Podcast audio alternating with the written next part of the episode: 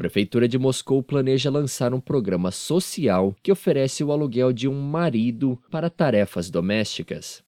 O aluguel seria gratuito para moradores de baixa renda e o custo reduzido para os demais, e os maridos realizariam tarefas vistas como masculinas pela sociedade russa, como consertar vazamentos ou instalar prateleiras.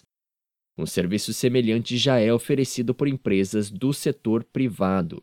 A Prefeitura de Moscou já mantém um projeto que oferece serviços domésticos de limpeza e cozinha principalmente para aposentados, idosos ou deficientes físicos. O valor cobrado é de cerca de R$ 3,00 para troca de lençóis e R$ 11,00 para cozinhar.